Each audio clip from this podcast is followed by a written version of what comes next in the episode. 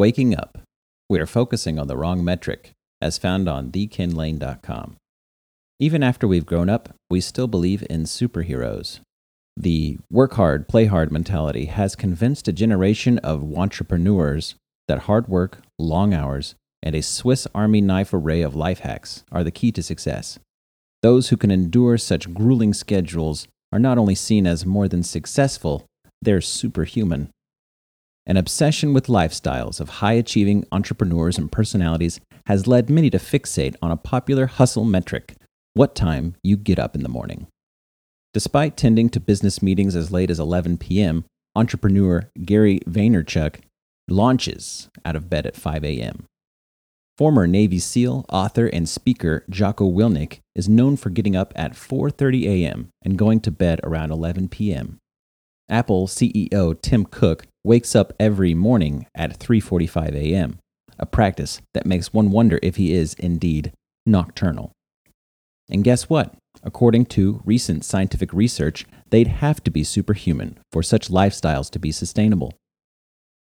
The downside of irresponsible early rising. The appeal of getting up early is the goal of adding hours to one's days. Though you stayed up late, getting up early gives you a head start on life, providing time to exercise, tend to your well being, or squeeze in an edge on the snoozing competition. However, science says that the wakefulness we steal from our mornings to pay for this edge are debts that will very likely come due.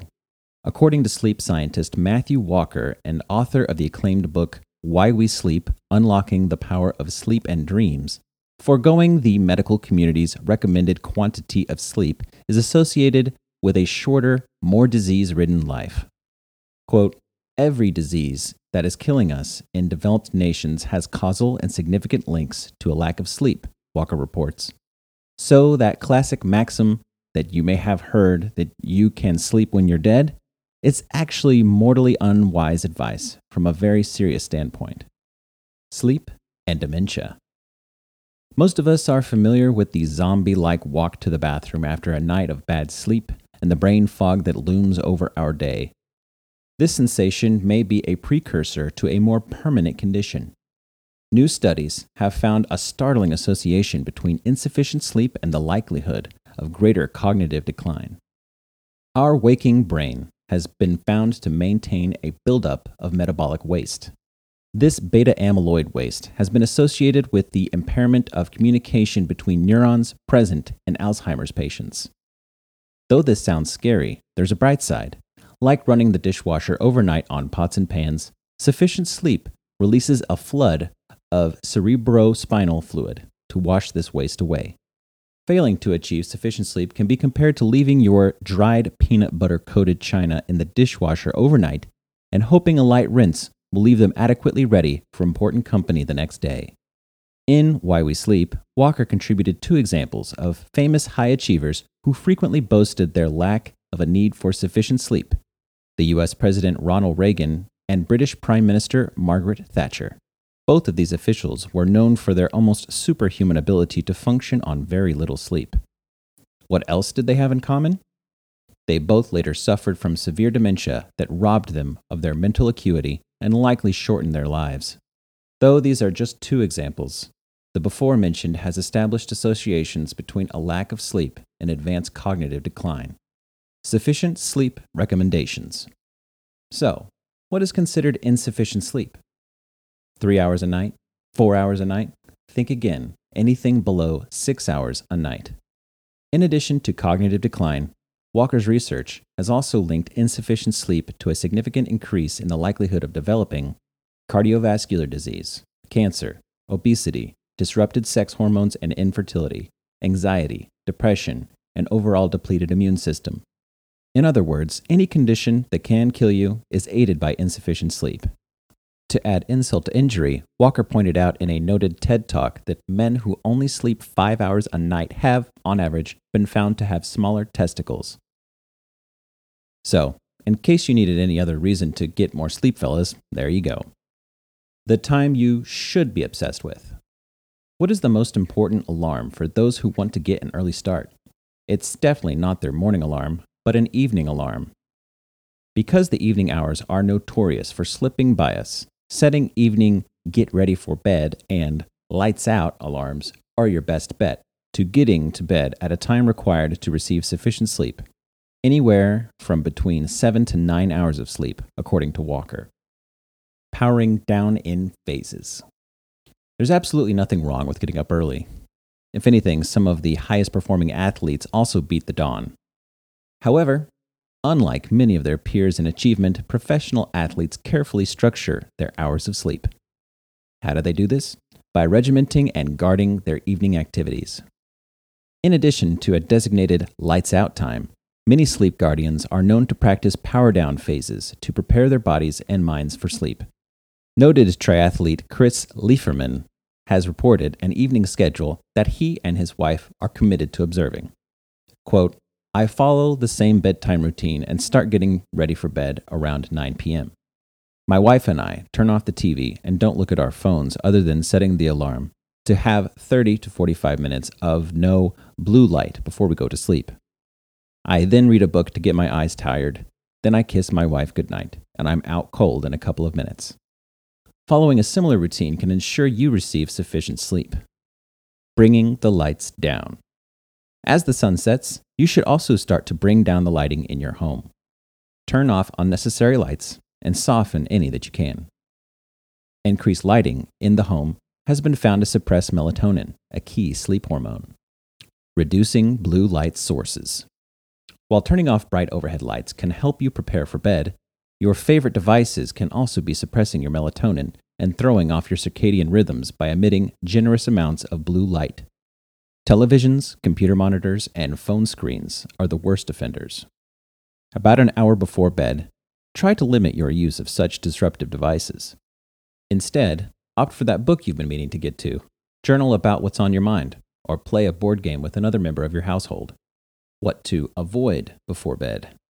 To ensure quality sleep, there are several behaviors and consumables you will want to avoid. Some of these seem fairly straightforward, others seem counterintuitive. Alcohol. Though it can feel like the occasional glass or two of wine can help you nod off easier, its key ingredient can lead to later tossing and turning. Though the alcohol can help you drift off, the body won't begin to fully metabolize it until later, a process that can leave your body feeling restless. The consumption of alcohol before bed has also been found to inhibit deep REM sleep. Caffeine after 5 p.m. Though caffeine only spikes your energy levels for about a half hour to an hour after consumption, its effects can linger for as much as five hours. Yes, that trip to Starbucks after work may be the reason you're still tossing and turning at night. Exercise. I'll admit, I used to enjoy using up the last of my energy for the day with a jump rope in my driveway at 9 p.m. However, the effort of intense exercise can spike levels of cortisol, your body's main stress hormone. For this reason, keep your exercise to no more than three hours before lights out. Distractions in bed. As we've mentioned, the blue light from TV, computer, and mobile devices can inhibit the production of melatonin, disrupting your brain's circadian rhythms. While all screens should be avoided in bed, your bed should also be treated as a place reserved for two things one, sleep, two, sex. Watching TV, working on a laptop, or even reading books can muddy your brain's understanding of the purpose of your bed and result in restlessness. Sleep aids. For many, getting to bed means popping a popular sedative. There's only one problem with that sedation and sleep are not synonymous mental states.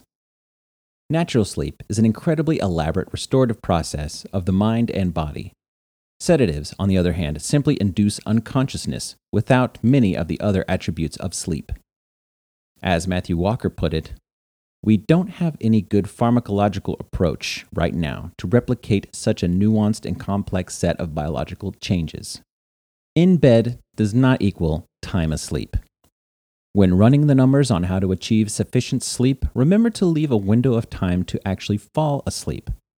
For most healthy individuals, falling asleep takes about 10 to 20 minutes on average.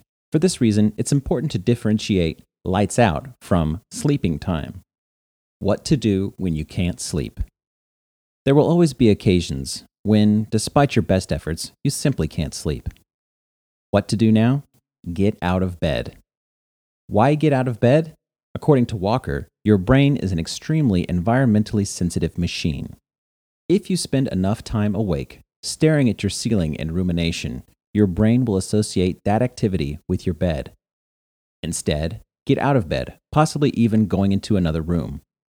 Use that time to read a book, not a screen, listen to soothing music, write in a journal, play solitaire with a deck of cards, or meditate until you grow tired enough for sleep. These types of relaxing activities will not only help you grow sleepier, but will also likely distract you from the anxieties that may be keeping you awake.